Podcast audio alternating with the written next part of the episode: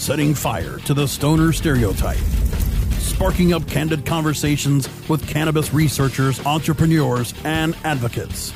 Educator, author, and advocate Dr. Mitch Earleywine is here to tackle the burning issues. CannabisRadio.com presents a no holds barred platform that seeks to redefine and revolutionize the entire scope of the cannabis culture while opening the door for more to join the cannabis crusade. Please welcome the host of Burning Issues, Dr. Mitch Earleywine. Cannabis Radio listeners, thanks for joining us again on Burning Issues. I'm your host, Dr. Mitch Earleywine. As many of you know, I love all things in the cannabis world. I wrote the book Understanding Marijuana, edited the book Pot Politics, and I also penned the High Times column Ask Dr. Mitch. I do my part for the movement whenever I can as a member of the advisory board for the National Organization for the Reform of Marijuana Laws, and I'm always happy on cannabisradio.com. I'm utterly thrilled today to introduce our guest, a man who ironically needs no introduction, Dr. Lester Grinspoon. Dr. Grinspoon's a member of the emeritus faculty at Harvard University Medical School. He spearheaded today's medical cannabis movement with his groundbreaking books, Marijuana Reconsidered and Marijuana the Forbidden Medicine. These books came out in the early 1970s when many of our listeners were still in grade school, and the cannabis reform movement was not the big deal it is today. I also want to give a big plug to his other works, particularly the classic Psychedelic Drugs Reconsidered. I'm also honored to have received an award that was named after him. Dr. Lester Grinspoon, welcome to the show. Thank you very much. Can you give us a feel for what the world of medical cannabis was like when you first uh, got your work published?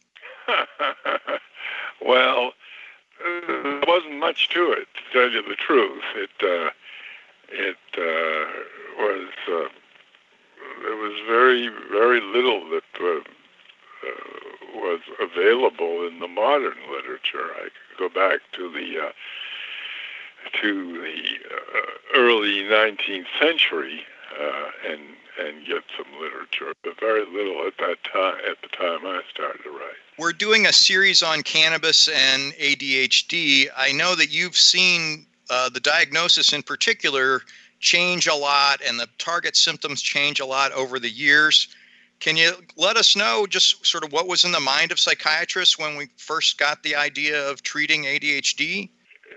Nobody really knew uh, what to do with it uh, at that time, and uh, I think it uh, it was uh, really quite remarkable uh, the early reports on the use of cannabis in the treatment of this, and I think uh, nowadays it's it's uh, very interesting because, of course, we can uh, we can give these people cannabis that doesn't have uh, much psychoactive uh, uh, aspect to it. So you can give them a, a, a, a high CBD and low THC strain, and and it is uh, quite useful to them without their having to experience any kind of psychoactive effects it's it's delightful that we have that option. I know even since the early 1970s, the f- sort of first line has been this use of prescription stimulants. That's absolutely right. You published some work and, uh, suggesting uh, that might be problematic. Yeah, uh, I, I, think it's we have a much better way of approaching it now with uh, with uh, you know uh, uh, high CBD, low THC uh, cannabis is a much better way to approach these youngsters or these young adolescents or whatever. I, I, do feel like we're getting some some wonderful case studies on this, but I'm uh, curious about why we don't see more randomized clinical trials. Do you have any hypotheses about why that might be? Oh, it's very simple. You see. Um, randomized uh, control studies uh, cost a lot of money, for one thing. And who is going to put up the money here? Because you can't patent the drug uh, uh, to make money on it. And so there's no drug company that's going to do this.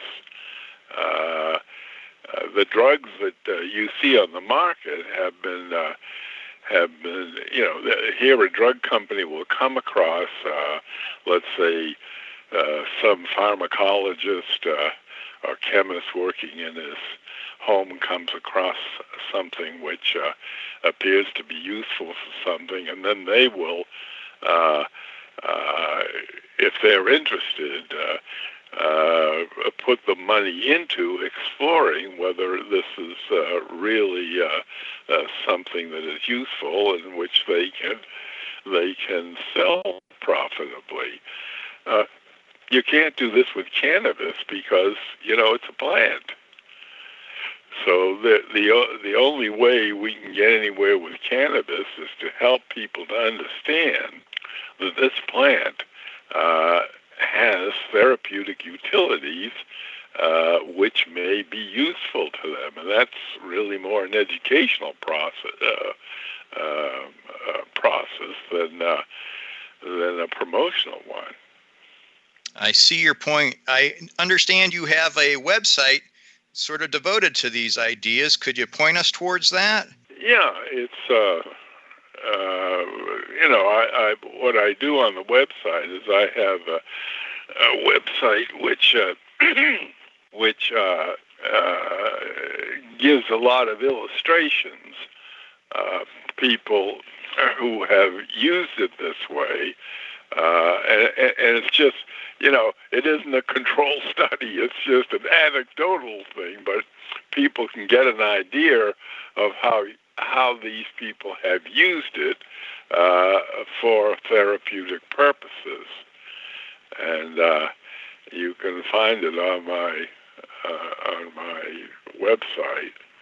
Uh, That's good to know. I, I feel as if there have been a lot of uh, psychiatric and other meds that really did develop through this kind of strategy where folks uh, publicized case studies and that you've uh, mentioned these kinds of things in your in your work before. Are there other disorders that you feel like uh, cannabis may not be uh, widely known but could be potentially helpful for? Um, well, other than what do you, what do you have in mind? I mean, it uh, it it um, uh, the kinds of things that it are uh, it's useful for is, for example, uh, it's a it's not a, a great antidepressant, but it's a mild antidepressant. Uh, it uh, it does not, but it does not have a great range of uh, therapeutic, I think, therapeutic utilities. You published some of the first case studies where folks with bipolar seem to benefit from cannabis as well. Do you have any thoughts on that? Uh, well, I think people with bipolar, some people with bipolar disorder, you can't, uh, again, it, uh, because there aren't any, uh, you know, systematic studies, there are certainly anecdotal reports of people with bipolar disorder find it useful, but I can't point to any studies that have been done, you know, uh, uh, uh, where you get you have a bipolar group and you have a, uh, a, a, a placebo, and then you have uh, cannabis, and you do a study and see how it comes out. We don't have those kind of studies. It's all anecdotal some people, certainly there are people who do profit from it. I do feel like the lack of randomized clinical trials does uh, hamper us, but the problem with the funding is is a very real one. When you had first suggested these kinds of things could be beneficial, how were your colleagues reacting? Not very, um, not, not very enthusiastically, to say the least. Uh, I. Uh, I think uh, a lot of them thought I, I was, uh, you know, uh, going off into a strange area, uh, and uh, many still do. But I think eventually, there's no question about it, eventually, uh, cannabis will be used as a medicine. You know, the, the thing about the problem with cannabis as a medicine is it's a recreational drug. You know, it uh, it really has three uses. It can be used as a, the most common use is as a recreational uh, drug. It's also used as a uh, um, a therapeutic drug. Uh, um, and it also and there's a third area of use that it, it's useful to people who who believe that their thinking is enhanced by it, that they get more ideas, that they it it stimulates ideas. Some of them are good ideas, some of them bad ideas. They have to be able to sort them out. But there are these three areas of usefulness which people who who are well acquainted with it uh, uh, take advantage of. That's a delightful way of summarizing it. Hey, you're listening to Burning Issues. I'm Dr. Mitch Earleywine. We're having a delightful chat with Dr. Lester Grinspoon from Harvard Medical School. As my cannabis radio brother Vivian McPeak says, We've got to pause for the cause because there are flaws in the laws. We'll be right back with more burning issues. More burning issues coming up after we blaze through these words from our sponsors.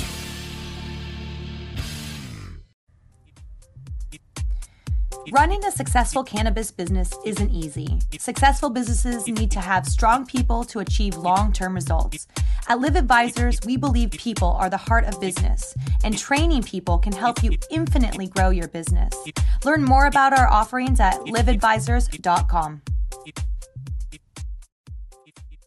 Are you disturbed by the prescription medication commercials on television and their endless list of side effects? They go on and on, and you end up having to take multiple pills to counteract the problems caused by the first pill. It never ends. Have you looked into CBD as a more natural option? At Saturn Ranch, we produce all natural CBD topicals and THC infused edibles. Premium lab tested hemp derived CBD is the most important ingredient in our products. From topical bombs, salt scrubs, bath soaking salts to tinctures and edibles, you're sure to find something to help. Family owned and operated, we at Saturn Ranch believe in and use our products daily. Don't put anything on your body that you wouldn't put in your body. SaturnRanch.com.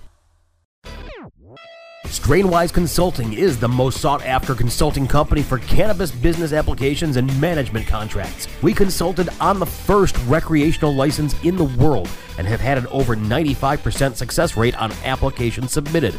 The industry is growing at such an exponential rate that building a powerful and lasting cannabis business is a number one priority. Here's Strainwise's Sean Eubanks. In our first five years, we branded and supported nine medical and recreational marijuana dispensaries and approximately 160,000 square feet of sophisticated and efficient product cultivation. Strainwise Consulting has the experience and expertise to guide you through the process. Time to fan the fire on some more burning issues only on cannabisradio.com. And we're back. This is Burning Issues with Dr. Mitch Earleywine. We're having a delightful discussion with Dr. Lester Grinspoon from Harvard Medical School. Dr. Grinspoon, I just wanted to ask about the way cannabis had kind of touched your family back in the day, if you'd be willing to sort of tell your personal story with it. Well, I had the great misfortune of uh, having a, a son who developed acute lymphocytic leukemia, and um, it uh, it it was uh, uh, it, it went on for about five years, and during uh, the latter part of that, he had a lot of uh, uh, he he had uh, chemotherapeutic uh, substances which caused enormous vomiting and discomfort, and he came to hate the idea of going in for his treatment because he hated what followed. He'd, he'd have to go home, uh, and he uh, hopefully he wouldn't vomit in the car. He could hold it until he got home, and then we'd put a bucket by his his bed, and he'd vomit and vomit, and then uh, I began to uh, let him use, uh, have him use uh, cannabis, and it was remarkable. He would get off the uh, the treatment gurney at the hospital after he got the injection, and uh, instead of uh, beginning to feel nauseous and my wife rushing to get him home so he could be in his bed and vomit uh, from there.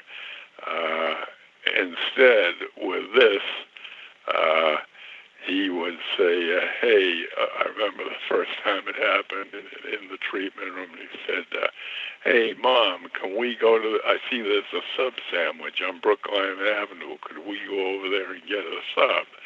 I mean, it was night and day as far as uh, his treatments, where the vomiting was so uh, so uh, uh, horrendous. So it made a very big impression on us. I can tell you. It's a sad but very moving story, and, and he was very young at the time. I know there was a lot of uh, concern about administering cannabis to, to somebody of that age. Yeah, he was, uh, well, he died at the age of 15. And, uh, I started to give it to him before then, before, just before he had uh, these these injections and he could go through them and go and he would say oh i don't want to go home i want to go back to i want to go back to school It really So does it sound like it all the, just made a huge it was difference. amazing oh it made a huge difference to us Did. Well, and so the the idea that somehow the pros and cons of this just didn't pan out for for someone of that age seems so heartbreaking. People just didn't understand at the time, I'm guessing. No, absolutely not. Absolutely not. But I think, of course, now more and more people are understanding this, and uh, and that's great. I mean, the fact of the matter is, cannabis is useful in a number of different ways, and one of them is as a medicine. Uh, you know, it doesn't cure anything, but it is uh, very helpful symptomatically, and people have not who have a, a variety of different kinds of symptoms. You've mentioned these high CBD strains, and I'm just curious as you've watched the the evolution of this work, what your impression is for uh, their potential and and how they've had an impact. Well, I think uh, you know people who want to get high are not particularly interested in the high CBD; they're interested in the high THC strains. But uh, high CBD strains are now being used because more and more people understand that medically this is the uh, soundest way to approach it. And so it's it's easier to get high CBD strains. When I think about other medications that do have some psychoactive effects, would you say that the THC strains are comparable and that the tolerance develops in a reasonable way? You know, there's a question about uh, uh, tolerance. I uh, I think tolerance to THC develops uh, it, to the extent that there is tolerance. It develops very slowly. I mean, people who use it, uh, you know, for uh, for recreational or you know, uh, a lot of people who write or do art or what have you use it. Just be just a second. I gotta see who that is. Yeah, uh, uh, people who use it. Uh, what was I saying? For other reasons. Uh, oh, I'm sorry, I forgot. Would you ask your question again? Sure. How do you feel about the development of tolerance to THC and its potential for improving therapeutic outcomes? Well, I don't think there's much of a, a, a, a development of tolerance for THC. People can take pretty much the same dose from the time they begin. Uh, now, people, there are people who take bigger and bigger doses, but uh, uh, you know, uh, you don't need to. Uh, it, it, it, I think people take bigger doses just want more of it. they want more of that, uh, more of the experience. But uh, I don't think they really get it. I think uh, uh, so. I, I don't believe there is much tolerance. Well, and then that does sort of underscore the idea then that the, the notion of dependence must be kind of confused or different. Oh, you don't come become dependent on THC. I mean, when, when a person is dependent on a drug, that you stop that drug, and there are symptoms which occur. Uh, you can take THC uh, for a long time and stop, and there'll be no uh, uh, symptoms, no uncomfortable symptoms following it, except missing it, but not uh, not like let's say if uh, if you take uh, if you're on opiates and you stop it, you really have uh, uh, some uncomfortable uh, experience uh, uh, with it as with alcohol too. Yeah, this notion of cannabis withdrawal has somehow developed in this weird lore, but doesn't seem to really be present. Yeah, exactly. Uh, I I don't. Uh, you know, I've been dealing with cannabis ever since I wrote my first book on it. What was that? 1971, and I I don't see a withdrawal symptom. Uh, I don't see a, a withdrawal syndrome. Uh, you can stop it, and that's it. Uh, uh, that is to say, that's it in terms of physiology. You don't you don't feel any phys- you just you may miss it. You may say, "Oh, I love to do that," but uh, but it isn't as though you get any kind of physical symptoms. It really does kind of beg the question why these withdrawal uh, scales have been developed with things like uh, disturbed sleep or loss of appetite as as alleged symptoms of withdrawal. Then. Uh, beats me. it really does seem a little alarmist. Well, I can't thank yeah, you enough really. for can't thank you enough for your time, and this is a real delight for me to to get to talk to you about this. And I'm uh, just you know super grateful. Uh, thanks for being on Burning Issues. Uh, we'll be right back with our next cha- next chapter of self compassion in the art of activism. Please stay tuned. More burning issues coming up after we blaze through these words from our sponsors. This is Bobby Black, host of Blazin', here to talk to you about 420 Science. I've known Matt and Gary from 420 Science for over a decade. We've spent a lot of time together at the Cannabis Cups in Amsterdam, the Doobie Awards in their hometown of Austin. They were even at my wedding. And I've always admired their integrity and how they've built 420 Science from the ground up to become the most trusted online head shop. Visit 420science.com slash podcast for an exclusive deal on pipes and more from genuine people who put their customers first. That's 420science.com slash podcast. The cannabis industry continues to grow in Massachusetts. CannaCon Boston is where you learn everything and meet everyone in the cannabis industry. CannaCon Boston is coming to Hynes Convention Center July 13th through the 15th. Get tickets right now at cannacon.org. This will be the biggest cannabis event in Boston all year. Meet over 3,000 professionals in the cannabis industry at CannaCon Boston July 13th through the 15th. Get your tickets and all access passes now at cannacon.org. The cannabis industry is booming. Don't miss out. Get your tickets today. Running a successful cannabis business isn't easy. Successful businesses need to have strong people to achieve long term results. At Live Advisors, we believe people are the heart of business, and training people can help you infinitely grow your business. Learn more about our offerings at liveadvisors.com.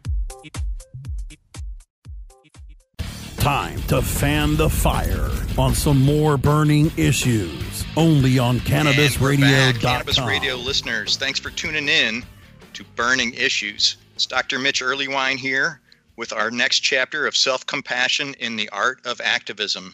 This is a section of our show that helps us take good care of ourselves and each other. Hey, I've been getting some emails lately about how to persuade others and coach others as we move towards more and more cannabis reform.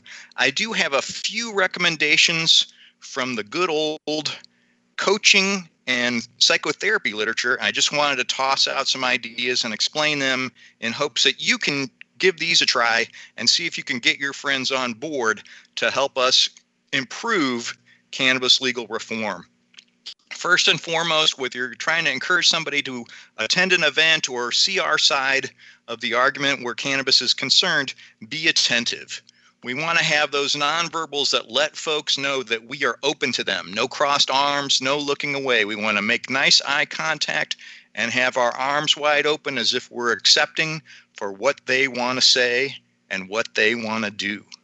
Number two, I want to focus on asking open ended questions.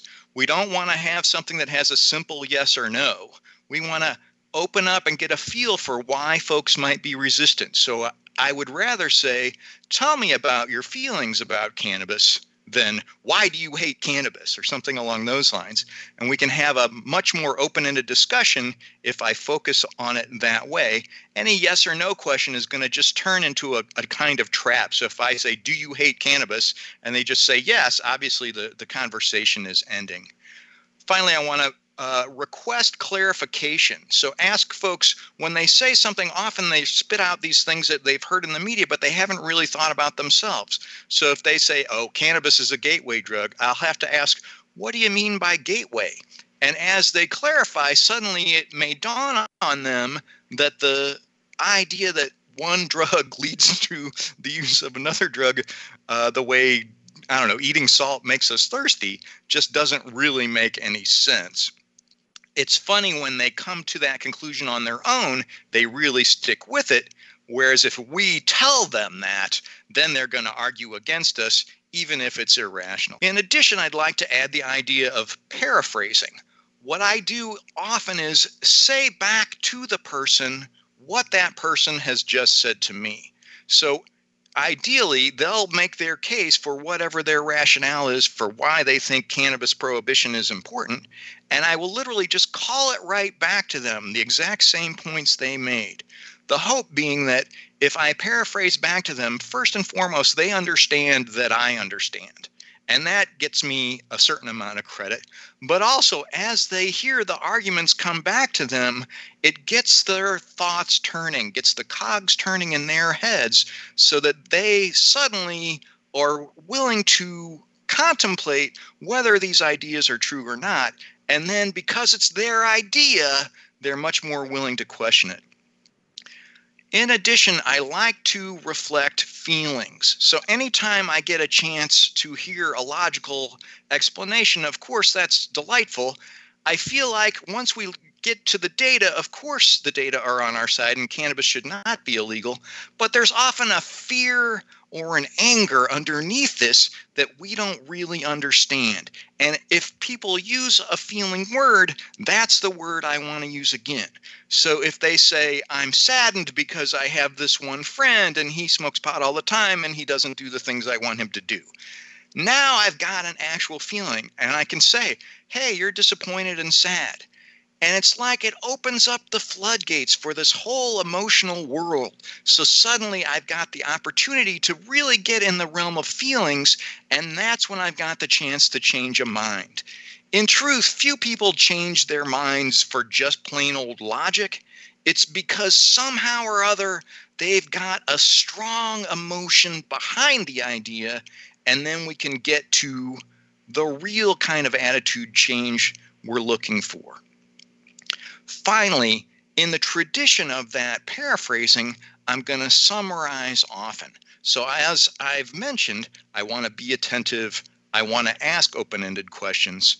I want to request clarification. I'm going to paraphrase. I'm going to reflect feelings, but I also will summarize as the conversation goes on. Anytime we're over about 90 seconds in an elevator ride, folks can lose the linear track of their own arguments. And I'm not just talking about after folks have communed with the plant. This is an important part of letting folks see the individual components of the actual things that they're doing. And then, if there is a logical error, they're more likely to come upon it themselves, and they're much more likely to be persuaded by their own words than our words. So, again, if we can be attentive, ask open ended questions, request clarification, paraphrase, reflect feeling, and summarize, we're going to do a really nice job with coaching others and bringing more folks to our side. I'd really love to hear if you can give this a try and let me know how it turned out. Everybody can email me at 420research at gmail.com. Hey, thanks for tuning in to Burning Issues. My hearty thanks to all the production wizards at cannabisradio.com. Be sure to listen to us anytime you get a chance at good podcasts. I'm Dr. Mitch Earleywine. Follow your heart and let the data be your guide.